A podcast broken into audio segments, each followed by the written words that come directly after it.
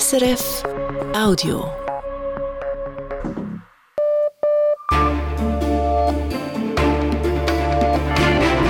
Radio SRF, Echo der Zeit mit Matthias Kündig. Und das beschäftigt uns am Montag, den 20. Februar. Überraschungskuh. US-Präsident Bidens Blitzbesuch in Kiew.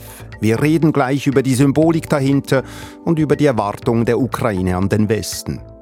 Deutliches Nein. Das Kabinenpersonal der Fluggesellschaft Swiss lehnt den Gesamtarbeitsvertrag deutlich ab. Wie geht's nun weiter? Dann die Vogelgrippe breitet sich immer weiter aus. Auch Säugetiere fallen ihr zum Opfer. Und auch ein Überspringen auf den Menschen ist nicht ausgeschlossen. Weil es eben ein Virus ist, das offensichtlich sehr flexibel ist, sich sehr verändert. Sagt die Veterinärmedizinerin und Vogelgrippe-Spezialistin im Echo-Gespräch. Und albanischstämmige Schweizerinnen und Schweizer sind in der Politik noch wenig vertreten. Doch das könnte sich bald ändern. Ich bin nicht der Quote-Albaner bei der FDP, oder? Ich musste dort wie jeder andere zuerst müssen etwas leisten, oder? Dass ich Kantonsratskandidat sein Sagt Uli Docko, der Präsident der FDP-Ortspartei Bassersdorf, im Echo der Zeit.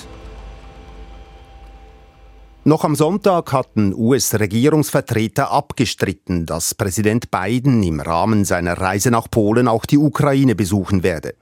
Doch nach einer nächtlichen Zugfahrt von Polen nach Kiew traf sich der US-Präsident am Vormittag mit dem ukrainischen Präsidenten Zelensky. Darüber spreche ich jetzt mit Auslandredaktor David Naue, unserem Ukraine-Spezialisten. David Naue, welche Bedeutung hat Bidens Überraschungsbesuch in Kiew für die Ukraine? Dieser Besuch ist extrem wichtig für die äh, Ukraine, moralisch, politisch, symbolisch, wenn man so will. Die Ukraine ist ja stark abhängig von westlicher Waffenhilfe und entsprechend groß ist äh, die Sorge in der Ukraine, dass der Westen früher oder später kriegsmüde werden könnte. Und dass nun Präsident äh, Biden nach Kiew äh, gereist ist, das wird in der Ukraine mit wirklich sehr großer Erleichterung äh, aufgenommen. Die Rede davon das sei, ist davon, dass sei ein historischer äh, Tag. Ähm, auf alle Fälle ist es ein starkes Signal, dass die USA mindestens vorläufig fest an der Seite der Ukraine stehen und eben auch weiter Waffen liefern werden. Der Zeitpunkt von Bidens Besuch ist interessant. Am 24. 24. Februar, also am Freitag, jährt sich der Jahrestag des russischen Angriffs auf die Ukraine und bereits morgen Dienstag will der russische Präsident Putin vor dem Parlament seine Rede zur Lage der Nation halten. Gibt es da einen Zusammenhang? Ja, da gibt es sicher einen Zusammenhang. Also der Jahrestag ist natürlich ein Moment, wo der Krieg in der Ukraine noch einmal weltweit Aufmerksamkeit bekommt. Und das hat Biden, äh, wenn man so will, jetzt geschickt auch für seine eigene PR ausgenützt. Dieser Besuch ist aber, Sie sprechen äh, die Rede von Präsident Putin, die von morgen äh, erwartet wird, an. Dieser Besuch ist auch eine Spitze gegen den russischen Präsidenten. Vor einem Jahr hat sich Putin, soweit man weiß, gedacht, dass seine Armee in wenigen Tagen Kiew erobern würde. Es soll bereits eine Siegesparade der Russen in Kiew geplant gewesen sein. Stattdessen spazieren nun aber Biden und Zelensky gemeinsam durch Kiew und das muss eine Demütigung, Demütigung sein für Putin, zumal auch ähm, er selber ja in den letzten Jahren sich eigentlich kaum mehr aus seinem Bunker getraut ähm, hat. Er soll Angst haben vor, vor dem Coronavirus, er soll in jüngster Zeit sogar Angst haben zu fliegen, weil er Angst hat, das Flugzeug werde abgeschossen. Stattdessen fährt er mit einem Panzerzug durchs Land. Also man hat so das Bild eines äh, ein bisschen paranoiden Diktators, äh, Diktators, während eben seine Kriegsgegner, also Zelensky vor allem, aber eben auch Biden mutig und entschlossen und ganz entspannt durch Kiew spazieren. Also das ist schon ein äh, Signal und man kann gespannt sein, was Putin morgen in seiner Rede zur Nation sagt und es kann gut sein, dass er das Manuskript jetzt noch einmal hastig über Nacht überarbeitet. Schauen wir uns den Besuch von Biden bei Zelensky noch etwas genauer an, über die Symbolik und die warmen Worte hinaus. Was hat die Ukraine vom US-Präsidenten mit dem Besuch Bidens konkret erhalten? Ja, Biden hat neue Militärhilfe angekündigt, darunter äh, Artilleriemunition, Panzerabwehrsysteme, auch äh, Luftüberwachungsradare. Damit soll äh, die Ukraine besser vor Luftangriffen geschützt werden. Der Wert dieses Pakets beläuft sich nach amerikanischen Angaben auf 500 Millionen US-Dollar. Das ist jetzt äh, kein riesiges Paket gemessen daran, was die Ukraine bereits erhalten hat. Es ist aber auch nicht wenig. Sie haben die Artilleriemunition angesprochen. Ist es das, was die Ukraine derzeit am dringendsten benötigt? Ja, also die Ukrainer brauchen Artilleriemunition. Millionen von Granaten brauche man, hat mir ein äh, Offizier der ukrainischen Armee vor wenigen Wochen der, im Osten des Landes gesagt. Und zwar brauche man diese Munition, um die Russen aufzuhalten, die seit äh, Ende Januar äh, heftigst die ukrainischen Stellungen angreifen. Und da brauche man eben äh, Munition, um äh, diesen russischen Angriff äh, zu stoppen. Man muss wissen, die Ukrainer haben ihre eigene Artilleriemunition Munition schon weitgehend verschossen. Sie sind deswegen wirklich darauf angewiesen, dass sie aus dem Westen äh, Nachschub bekommen. Nicht enthalten in der neuen US-Militärhilfe sind Kampfflugzeuge, wie sich die ukrainische Regierung ja seit längerem vom Westen wünscht. Warum sind diese so wichtig für die Ukraine? Ja, Militärexperten sagen, dass die Ukrainer Kampfflugzeuge brauchen würden, um den Krieg zu gewinnen. Also wenn sie den Krieg gewinnen wollen, und das wollen sie ja erklärtermaßen, weil einen modernen Krieg kann man nicht gewinnen, jetzt zum Beispiel mit Artillerie allein oder nur mit Panzern. Also da müssen viele Waffengattungen zusammenspielen und insbesondere wenn man eben äh, wie die Ukraine Gebiete erobern oder zurückerobern will, dann braucht man eben auch Kampfflugzeuge, sagen Militärexperten. Ich bin keine solche.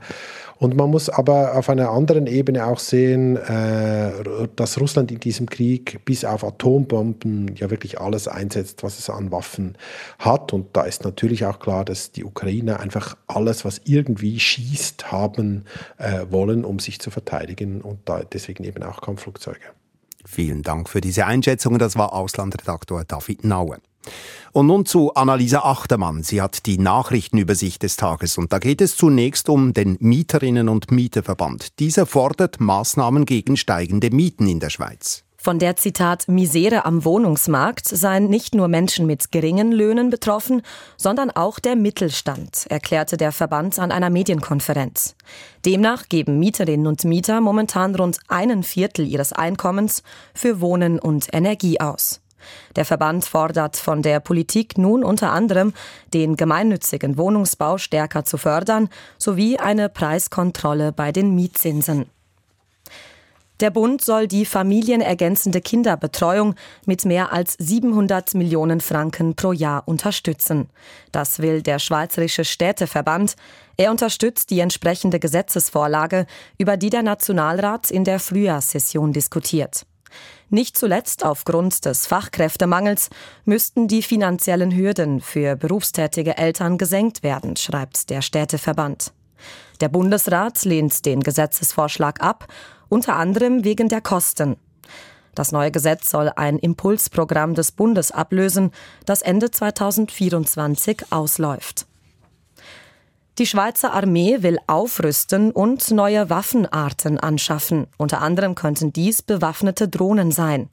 Die Armee prüfe derzeit den Kauf solcher Drohnen, sagte Armeechef Thomas Süßli gegenüber den CH Media Zeitungen.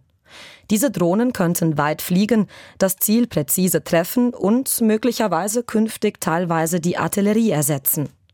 Geprüft werde auch der Kauf von Raketenartillerie sowie spezieller lenkbarer Munition.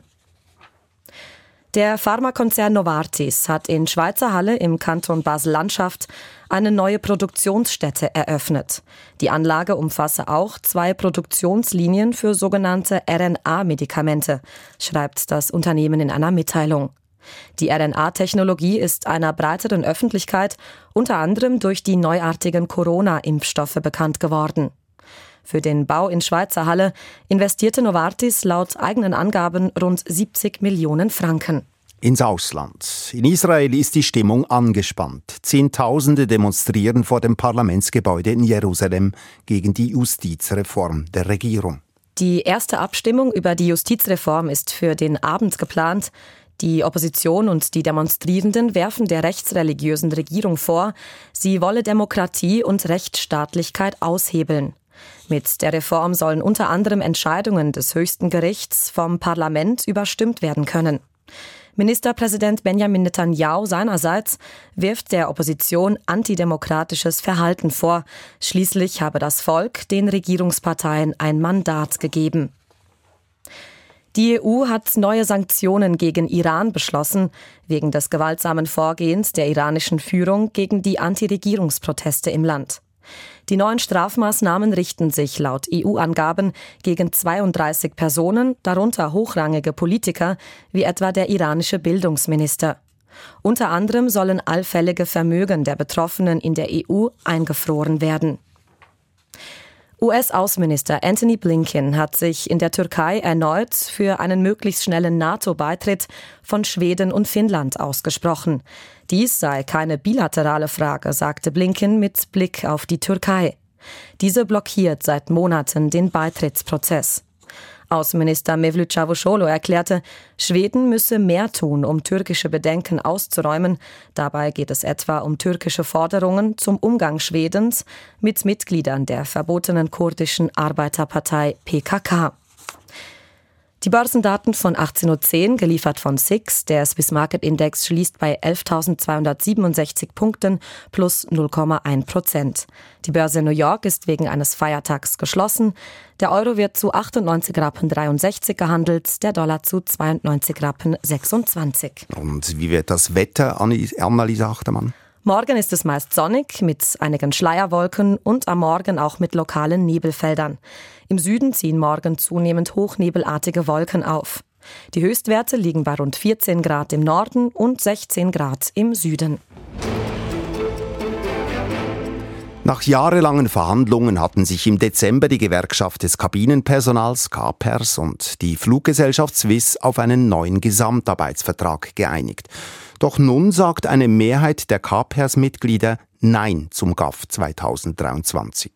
Das teilte die Gewerkschaft am Nachmittag mit. Wirtschaftsredaktor Dario Pelosi. Stimmberechtigt waren knapp 2300 Mitglieder des Kabinenpersonals, die mit einem GAF an den Standorten Zürich und Genf angestellt sind. Knapp 90 Prozent von ihnen stimmten elektronisch über den neuen GAF ab. Die Entscheidung fiel mit einer Nein-Mehrheit von 65 Prozent sehr deutlich aus. Sie hätten nicht an ihren Mitgliedern vorbei verhandelt, wehrt sich Gewerkschaftschefin Sandrine Nikolic-Fuß. Sie hätten sich bei den Verhandlungen an das Mandat von der Basis gehalten. Dieses hätten sie aber noch vor der Pandemie erhalten.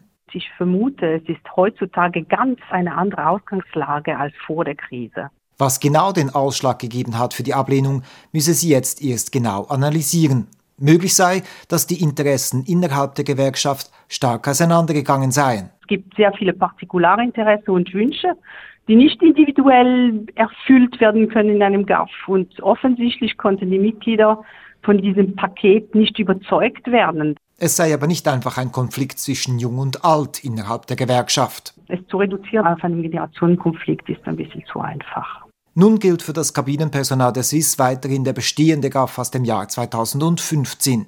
Dieser wurde von den Sozialpartnern bisher nicht gekündigt und bleibt somit mindestens bis April 2024 gültig.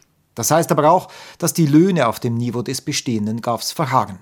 Die Swiss teilt mit, sie nehmen den Entscheid zur Kenntnis und bedauere die Ablehnung des Gesamtarbeitsvertrags. Man wolle das Ergebnis nun analysieren und in den nächsten Wochen über das weitere Vorgehen entscheiden. Sie hören das Echo der Zeit auf Radio SRF mit diesen weiteren Themen. Von Kiew nach Warschau, was der dreitägige Besuch von US-Präsident Biden für Polen bedeutet. Rüstungsproduktion für die Ukraine, wie man im Westen die Produktion von Munition und Ersatzteilen ankurbeln will. Antisemitismus in Russland, warum der frühere israelische Vizepremier befürchtet, dass Putin auf judenfeindliche Propaganda setzen könnte, um vom eigenen Versagen abzulenken. Die Bedrohung durch die Vogelgrippe, warum das Virus nicht nur ganze Vogelarten auslöschen könnte, sondern womöglich auch für Menschen eine Gefahr darstellt. Und Albanischstämmige in der Schweiz, weshalb sie sich seit kurzem vermehrt in die Politik engagieren und sich in Ämter wählen lassen wollen. Echo der Zeit. Nach seinem Überraschungsbesuch in Kiew ist US-Präsident Biden nach Polen gereist, dem eigentlichen Ziel seiner Europareise. Der Besuch Bidens in Polen dauert bis zum kommenden Mittwoch. Anlass ist der Jahrestag des russischen Angriffs auf die Ukraine und es ist bereits Bidens zweiter Besuch in Polen innerhalb eines Jahres. Darüber spreche ich jetzt mit Osteuropa-Korrespondent Roman Fillinger und USA-Korrespondentin Barbara Kolpi. Und von ihr möchte ich zunächst wissen, warum hat Präsident Biden ausgerechnet Polen ausgesucht, um den Jahrestag des russischen Angriffskriegs auf die Ukraine zu markieren? Polen ist ein langjähriger Verbündeter der USA in Osteuropa und Ansprechpartner Nummer eins. Mit dem Ausbruch des Krieges in der Ukraine hat Polen schlagartig noch einmal an Bedeutung gewonnen. Osten ist ins Zentrum der US-Außenpolitik gerückt. Zudem ist Polen nicht nur aus äh, strategischen, sondern ganz konkret auch aus logistischen Gründen sehr wichtig, denn der Großteil des Kriegsmaterials, das die USA an die Ukraine liefert, gelangt via Polen ins Land. Und dann geht es Joe Biden auch darum, Polen zu danken für die finanzielle und militärische Unterstützung der Ukraine, aber auch für die Solidarität, für die Aufnahme der Hunderttausenden von Flüchtlingen. Wechseln wir die Seite. Frage an Roman Fillinger in Warschau. Welche Bedeutung hat Bidens Besuch eigentlich für Polen? Ja, hier in Polen sieht man diesen Besuch vor allem als eine riesige Anerkennung. Es ist ja das erste Mal überhaupt, dass ein US-Präsident zweimal innerhalb eines Jahres hierher reist. Polen kämpft, äh, Barbara Kolby hat es angesprochen, so unermüdlich wie kaum ein anderes westliches Land für mehr Waffen für die Ukraine, für härtere Sanktionen gegen Russland. Äh, das Land hat äh, sehr viele ukrainische Flüchtlinge aufgenommen. Man sieht hier Bidens Besuch als Anerkennung für diesen großen Einsatz und man sieht den Besuch auch als Anerkennung für diese gestiegene Bedeutung Polens in der internationalen Politik. Bis zum Ukraine-Krieg war Polen ja vor allem das Land, das viele Kopfschmerzen bereitet hat mit seinen Angriffen auf richterliche Unabhängigkeit, das Kopfschütteln ausgelöst hat mit seinen LGBT-ideologiefreien Zonen. Und jetzt wird Polen als Eckpfeiler der NATO wahrgenommen und eben, Barbara Kolbe hat es gesagt, als einer der wichtigsten europäischen Verbündeten der USA. Sie haben schon die Anerkennung erwähnt. Aber was verspricht sich Polen ganz konkret vom Besuch des US-Präsidenten? Ja, zunächst das, was Biden mit seinem Besuch in Kiew heute eigentlich bereits geliefert hat, ein klares Bekenntnis zur weiteren Unterstützung der Ukraine. Hier in Polen herrscht nämlich die Überzeugung, dass die Ukraine einen Krieg führt, in dem es letztlich auch um die Freiheit Polens geht. Darüber hinaus äh, wird Ministerpräsident Mateusz Morawiecki, das hat er bereits angekündigt, versuchen, den US-Präsidenten davon zu überzeugen, mehr Truppen nach Polen zu verlegen und diese Truppen auch dauerhaft hier zu stationieren. Die polnische Regierung hatte schon bei Bidens Vorgänger Donald Trump für eine permanente US-Militärbasis in Polen geworben. Sie hat ihm damals sogar angeboten, diese Basis for Trump zu nennen. Daraus wurde trotz aller Schmeicheleien nichts, aber Polen hat diesen Wunsch nach einer dauerhaften, nach einer langfristigen amerikanischen Militärpräsenz hier im Land nicht aufgegeben. Barbara Kolbin, Washington. Kann Präsident Biden die polnischen Erwartungen nach stärkerer, dauerhafter US-Militärpräsenz in Osteuropa erfüllen? Teilweise. Also eben das Fort Trump, das wurde ja nicht gebaut, aber trotzdem befanden sich schon vor dem Kriegsausbruch rund 4.500 US-Soldatinnen und Soldaten in Polen. Und zu den permanent in Polen stationierten kommen nun seit dem Kriegsausbruch nach Angaben des Weißen Hauses zusätzlich rund 10.000 Soldatinnen und Soldaten dazu. Ob und wie groß dann die permanente Militärpräsenz in Zukunft sein wird, da gibt es jedoch kein Versprechen. Das hängt äh, sicher auch sehr vom weiteren Verlauf des Krieges ab. Die Unterstützung für die Ukraine ist in den USA ja nicht mehr unumstritten. Verschiedene Republikaner haben jüngst angekündigt, sie seien gegen einen sogenannten Blankoscheck für die Ukraine-Hilfe. Wie viel Rückhalt hat Bidens Ukraine-Politik innenpolitisch in den USA noch? Ja, nach wie vor eine große, wenn eben auch nicht mehr eine so große wie zu Beginn des Kriegs. Es ist eine republikanische Minderheit, eine laute Minderheit, die sich kritisch äußert. Doch es gibt auch andere republikanische Stimmen, die zum Beispiel eben erst öffentlich gefordert haben, dass die USA der Ukraine auch Kampfjets liefern soll. Einen Blankoscheck für die Ukraine-Hilfe hat die Regierung Biden nicht. Doch bis Ende September ist der globale Betrag von 45 Milliarden Dollar im Budget 2023 unter Dach und Fach. Dieses Geld, das geht nicht alles direkt in die Ukraine. Darin enthalten sind sämtliche Kosten, also zum Beispiel auch, um in den USA die Munitionslager wieder zu füllen. Aber dieses Geld ist budgetiert. Noch einmal zurück zu Osteuropa-Korrespondent Roman Fillinger. Die Beziehungen der polnischen Regierung mit Präsident Biden, die waren ja zu Beginn von dessen Amtszeit eher schwierig. Was ist da passiert? Nun, die rechtskonservative polnische Regierung, die hätte sich damals den Republikaner Donald Trump im Weißen Haus gewünscht und sie hat das auch überdeutlich gezeigt. Das ging so weit, dass der polnische Präsident Andrzej Duda unanständig lange wartete, bis er Joe Biden dann endlich doch noch zum Wahlsieg gratulierte. Dementsprechend unterkühlt war das amerikanisch-polnische Verhältnis im ersten Jahr von Bidens Amtszeit bis zum Angriff Russlands auf die Ukraine. Dieser Angriff fegte die Unstimmigkeiten über Nacht weg. Seither überwiegt das gemeinsame Interesse, die Ukraine bei ihrer Verteidigung zu unterstützen und den russischen Präsidenten in die Schranken zu weisen. Aber was man auch sehen muss, egal wer in Washington oder Warschau an der Macht war, Polen hat sich seit dem Ende des Kommunismus immer sehr um die USA bemüht, wenn es um Sicherheitspolitik ging. Polen hat die USA auch bei umstrittenen Aktionen, beispielsweise beim Sturz des irakischen Diktators Saddam Hussein unterstützt und dabei auch in Kauf genommen, viele in Europa zu verärgern. Letztlich sind die USA für Polen der militärische Garant der Freiheit. Äh, Europa, denkt man hier, ist zu schwach dafür. Russland ist die ewige Bedrohung. Und genau das hat der russische Angriff auf die Ukraine in polnischen Augen einmal mehr bestätigt. Vielen Dank für diese Ausführungen. Das waren Roman Fillinger in Washington, äh in Warschau und Barbara Kolpi in Washington. Die westliche Unterstützung für die Ukraine ist groß. Um sich zu behaupten, braucht die Ukraine aber vor allem Munition und Ersatzteile. Diese sind weit dringender als Kampfpanzer und Kampfflugzeuge, die ohnehin nicht über Nacht geliefert werden können. Doch bei Munition und Ersatzteilen stockt der Nachschub und droht gar zu versiegen. Nun gibt es Ideen, wie das kurzfristig zu ändern wäre. Fragt sich nur, ob sie rasch genug umgesetzt werden. Fredrik Steiger berichtet. Gefragt am Wochenende auf der Münchner Sicherheitskonferenz, was denn sein Land momentan am dringendsten bräuchte, überlegte der ukrainische Außenminister Dmitro Kuleba nicht lange. Ammunition, Artillery and tanks. Munition, Artillerie und Panzer. Auf die Reihenfolge kommt es an. Es werden derzeit bei weitem nicht genug Geschosse nachgeliefert. Die Forderung von NATO-Generalsekretär Jens Stoltenberg, der Ukraine das zu liefern, was sie braucht, wird momentan nicht erfüllt. We must give Ukraine what they need to win Ukrainische Kommandeure beklagen sich, sie müssten jetzt schon extrem haushälterisch mit der Munition umgehen und bald Stellungen räumen, während sie auf Nachschub warteten. Die estnische Regierungschefin Kaja Kallas drückt es so aus. The uh, Russian uh, military industry is working in three shifts. Uh, Russia is firing in a day the monthly European production.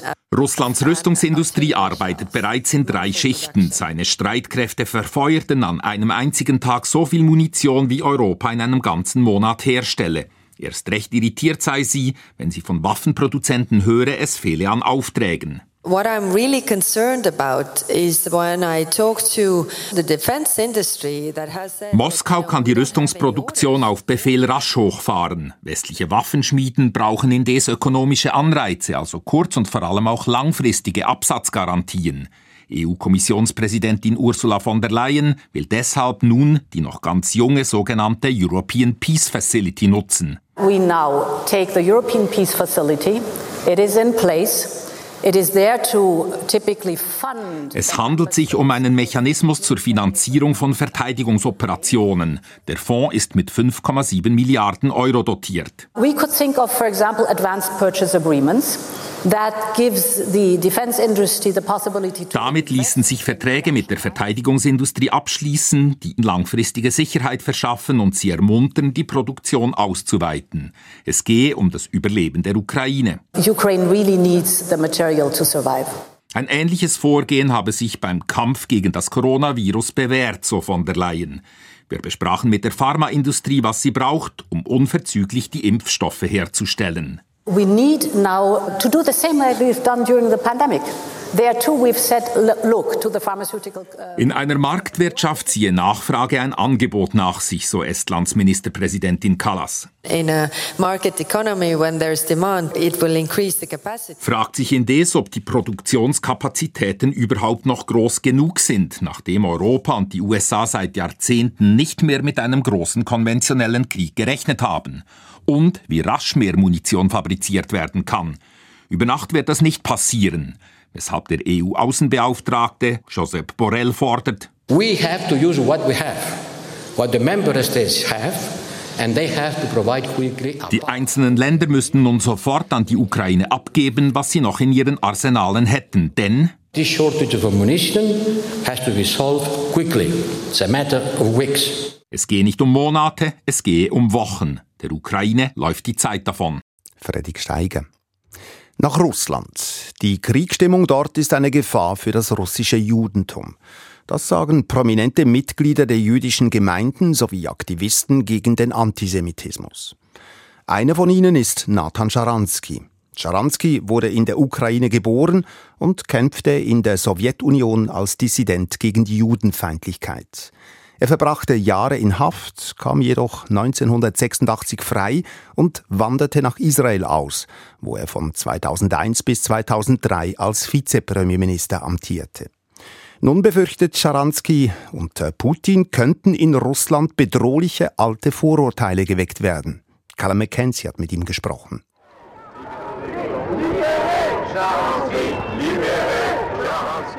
Paris im Juli 1978 Demonstrierende fordern die Befreiung von Anatoli Scharansky. Nathan Scharansky, wie er sich heute nennt, war weltweit zu einem Symbol geworden für den Kampf gegen den Antisemitismus in der Sowjetunion. Neun Jahre insgesamt verbrachte der Dissident im Straflager in Sibirien, weil er sich für Menschenrechte einsetzte und für das Recht sowjetischer Jüdinnen und Juden, nach Israel auszureisen Какое-то время казалось нам, после того, как мы победили Советский Союз, и мы Nachdem wir die Sowjetunion besiegt hatten, glaubten wir, die dunkle Vergangenheit könne nie zurückkehren, sagt Nathan Scharansky heute. Doch Wladimir Putin hat das repressive System von damals weitgehend wiedererrichtet. Die Einschränkung der Redefreiheit, der Versammlungsfreiheit, der Unabhängigkeit der Justiz, all das ist wieder wie unter Brezhnev oder sogar wie unter Stalin. An die Sowjetzeit erinnert nicht nur die verschärfte Repression. In der UdSSR wurden Jüdinnen und Juden systematisch diskriminiert. Im heutigen Russland hat sich in den Staatsmedien antisemitische Rhetorik jüngst gehäuft. Der Oberrabbiner von Moskau sah sich gezwungen auszureisen, nachdem er sich geweigert hatte, den Krieg öffentlich zu unterstützen. In Interviews warnt der Rabbiner nun vor dem wachsenden Antisemitismus und ruft Russlands Jüdinnen und Juden dazu auf, das Land zu verlassen. Auch Nathan Scharansky beobachtet die Lage mit Besorgnis. Doch sie sei noch nicht mit der strukturellen und staatlichen Judenfeindlichkeit in der Sowjetzeit vergleichbar, sagt er.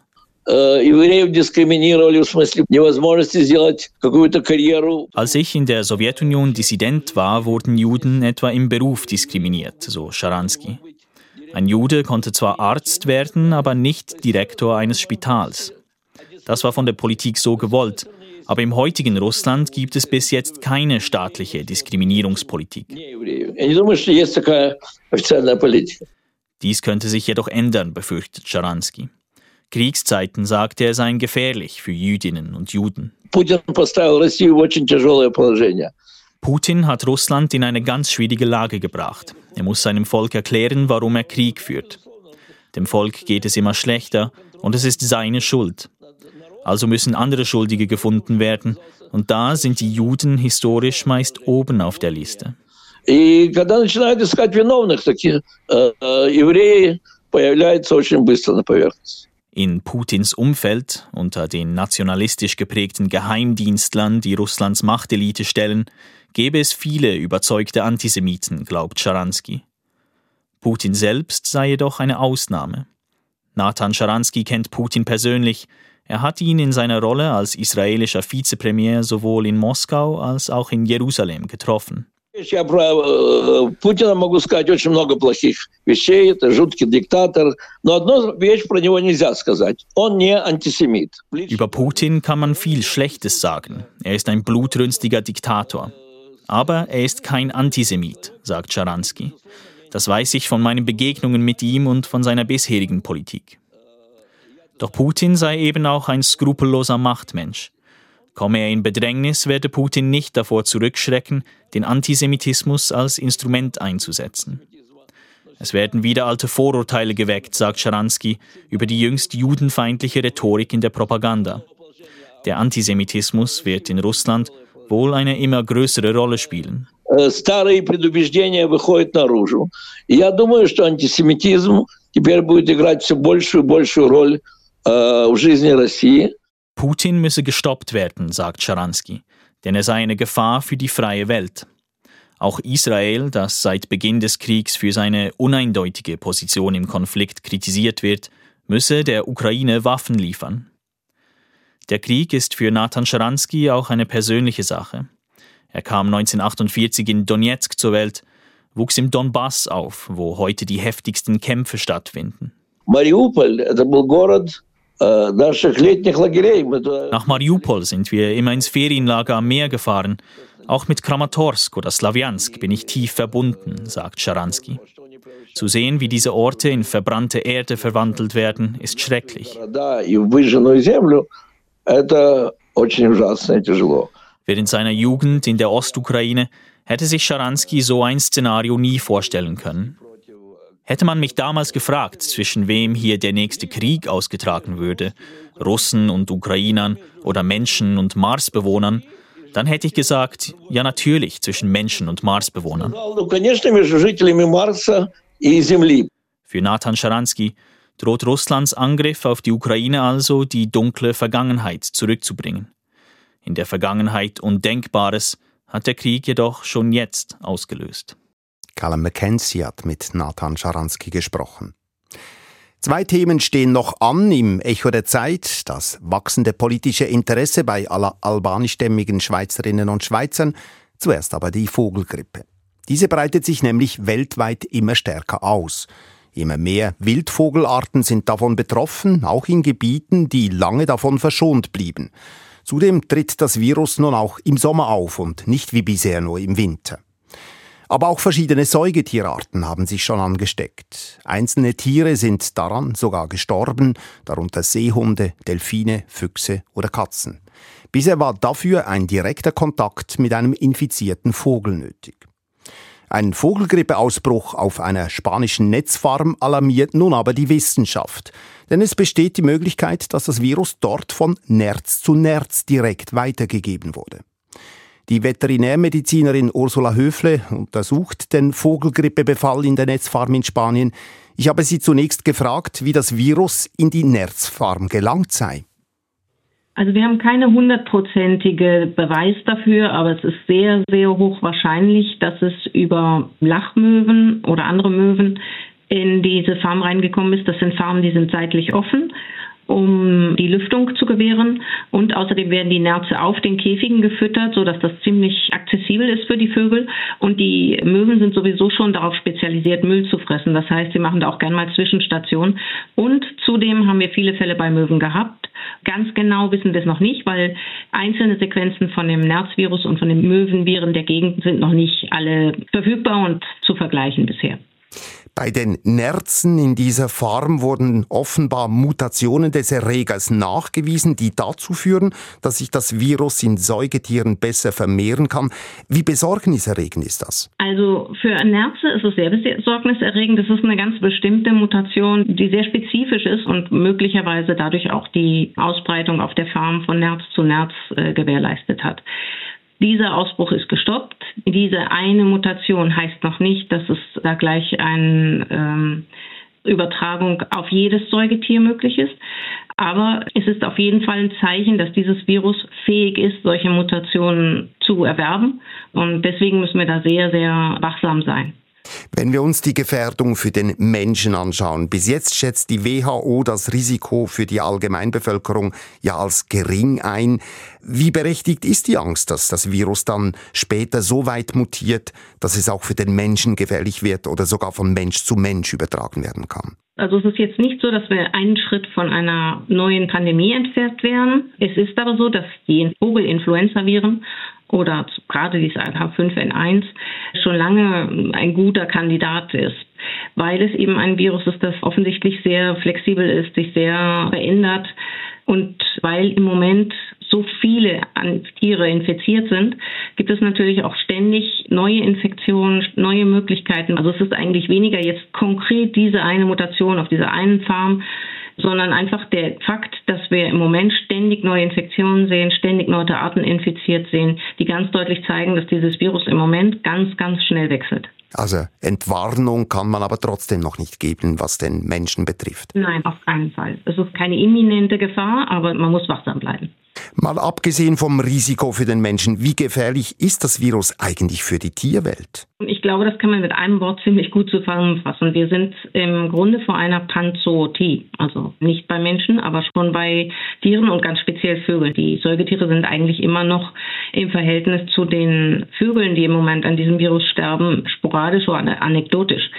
Im Gegensatz dazu, vor allen Dingen bei koloniebrütenden Arten, haben wir im Moment ständig enorme Ausbrüche. Da ist so, diese Nerzform ist nur ein ganz spezieller Fall, aber andere Fälle, wo die 600 Seelöwen äh, da verstorben sind. Äh, das hört sich zwar ganz schlimm an, aber im Gegensatz dazu sind es an einer Ecke 8000 Kraniche, an einer Ecke 2000 Pelikane oder Skuas oder Brandseeschwalben. Und das sind zum Teil sehr bedrohte Arten, von denen es nur wenige Populationen gibt wenige Kolonien gibt und wenn es dann auch noch Koloniebrüter sind und sich dieses Virus auf also einer Kolonie rasend ausbreitet und die brütenden erwachsenen Vögel erwischt, dann ist das schon ziemlich gefährlich und wir erwarten eigentlich und viele Kollegen sind da einer Meinung, dass für viele Arten da ein großer Impact zu erwarten ist.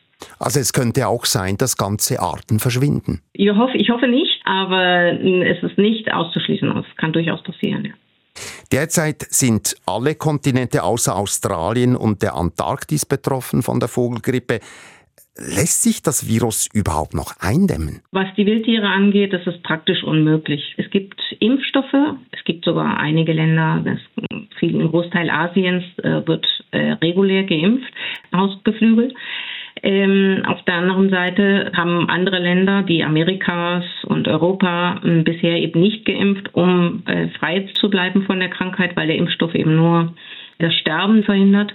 Und was die Wildtiere angeht, ist das natürlich eine Maßnahme, die zwar in Europa mittlerweile in der Diskussion ist, aber äh, bei Wildvögeln vielleicht für ganz bestimmte, sehr bedrohte Arten oder Zuchtpopulationen von ganz, ganz bedrohten Arten, wie zum Beispiel Artgeier oder kalifornische Kondor oder sowas, könnte es ein, ein Thema sein, aber groß flächendeckend ist das natürlich gar nicht machbar sagt Ursula Höfle, die am Nationalen Forschungsinstitut für Wildtiere der spanischen Universität Castilin-La Mancha forscht.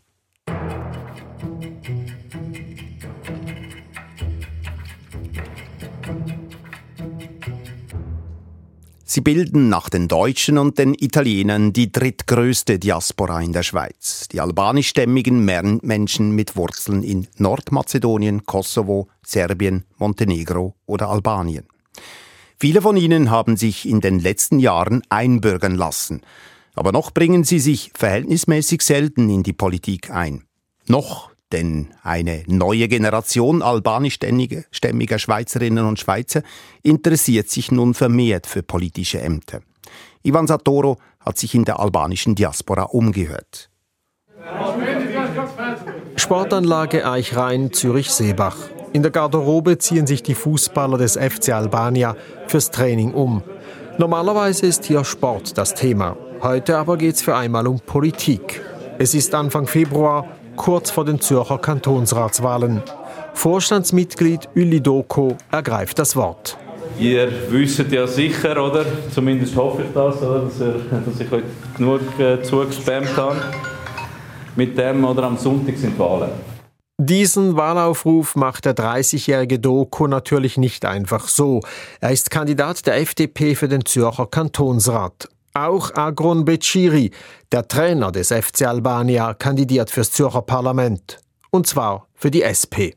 Was mich dazu bewegt hat, sind einfach die politischen Hintergründe, die ich selber auch habe. Und äh, die Leute will mobilisieren, um zu wählen, damit ich dann äh, eine Stimme von ihnen kann vertreten kann.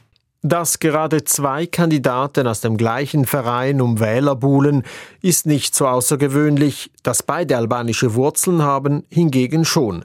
Denn in der Schweizer Politik gelten sie noch als Exoten. Das, obwohl mehr als jede dritte Person ab 15 Jahren mit albanischen Wurzeln in der Schweiz mittlerweile eingebürgert ist. Die Einbürgerungsquote ist damit fast doppelt so hoch wie bei den Portugiesinnen und Portugiesen. Nenad Stojanovic ist Politologieprofessor an der Uni Genf und befasst sich intensiv mit Politik und Migration.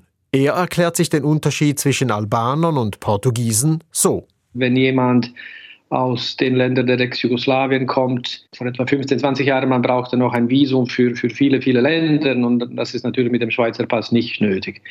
Ähm, das ist etwas, was erklärt eine relativ hohe hohe Einbürgerungsrate von Personen mit ähm, Migrationshintergrund aus Ex-Jugoslawien und auch insbesondere albanischstammig. Portugiesen haben den EU-Pass. Albanischstämmigen Migranten hingegen ermöglicht erst die Schweizer Staatsbürgerschaft Reisefreiheit in Europa, aber auch politische Teilnahme. Nur diese scheint in der albanischen Gemeinde nicht sonderlich verbreitet zu sein, glaubt man den Studien aus den Städten Zürich und Genf, welche auf kommunaler Ebene eine tiefe Wahlbeteiligung der albanischstämmigen Bevölkerung zeigt. Politologe Stojanovic erklärt sich diesen Unterschied auch damit, dass die albanische Bevölkerungsgruppe in der Schweiz vielfach jung und noch wenig gut ausgebildet ist, aber es gebe noch einen weiteren Grund wenn Personen aus Kontexten kommen, wo es in ihrem sagen, Heimatland früher nicht wirklich demokratische Wahlen gab, wenn überhaupt Wahlen und wenn das Wahlen waren, das Wahlen waren in einem Einparteisystem. Und das war eben der Fall im ex-jugoslawischen Raum bis 1990. Das heißt auch, dass man wenig direkte Erfahrung hat mit Abstimmen und, und Wählen. Hilmi Gashi kommt ursprünglich aus dem Kosovo und ist ein Migrant der ersten Generation. Er ist aktiver Gewerkschafter und politisiert im Kanton Bern bei den Grünen. Er findet nicht, dass die Albanerinnen und Albaner politisch desinteressiert seien. Im Gegenteil. Aber die Hürden seien halt immer noch zu hoch, zum Beispiel bei der Einbürgerung. Deshalb macht er in einem Initiativkomitee mit, welche die Einbürgerung für alle verlangt, die seit fünf Jahren in der Schweiz leben. Das reiche aber noch nicht der anderen Seite braucht es Parteien, die das ermöglichen, aber nicht nur auf dem Papier, damit sie das Elektorat äh, für sich haben, sondern dass sie die äh, jungen Männer und Frauen recht pushen. Und ich glaube, äh, in der Politik braucht man ja längere Schnuff. Diesbezüglich kann sich Uli Doko nicht beklagen. Seine Partei habe ihn gefördert, und zwar fair, auf Augenhöhe. Ich bin nicht der Quote-Albaner bei der FDP, oder? Ich musste dort wie jeder andere zuerst müssen etwas leisten, oder dass ich jetzt darf, oder dort äh, der Präsident von der FDP Basdorf sein, dass ich darf Kantonsratskandidat sein. Doko ist also Präsident der FDP-Ortspartei Bassersdorf und auch der Präsident der Stadtzürcher FDP hat albanische Wurzeln. Solche Politiker mögen jetzt noch Vorreiter sein, aber für Stojanovic ist klar, wir finden heute doch immer mehr Personen albanischer äh, Muttersprache, die sich in der Politik in der Schweiz engagieren. Er glaubt, es werde nicht mehr lange dauern, bis die ersten albanischstämmigen Schweizerinnen und Schweizer im Nationalrat politisieren werden. Vielleicht schon ab diesem Herbst. Ivan Santoro. Wie sich albanischstämmige Migrantinnen und Migranten in der Schweiz politisch engagieren, ist auch Thema der neuesten Podcast-Folge Einfach Politik zu hören auf srf.ch und überall, wo es Podcast gibt. Und das war das Echo der Zeit am Montag, den 20. Februar mit Redaktionsschluss um 18.43 Uhr. Verantwortlich für die Sendung ist Lukas Schneider, für die Nachrichten Christoph Stude. Mein Name Matthias Kündig. Das war ein Podcast von SRF.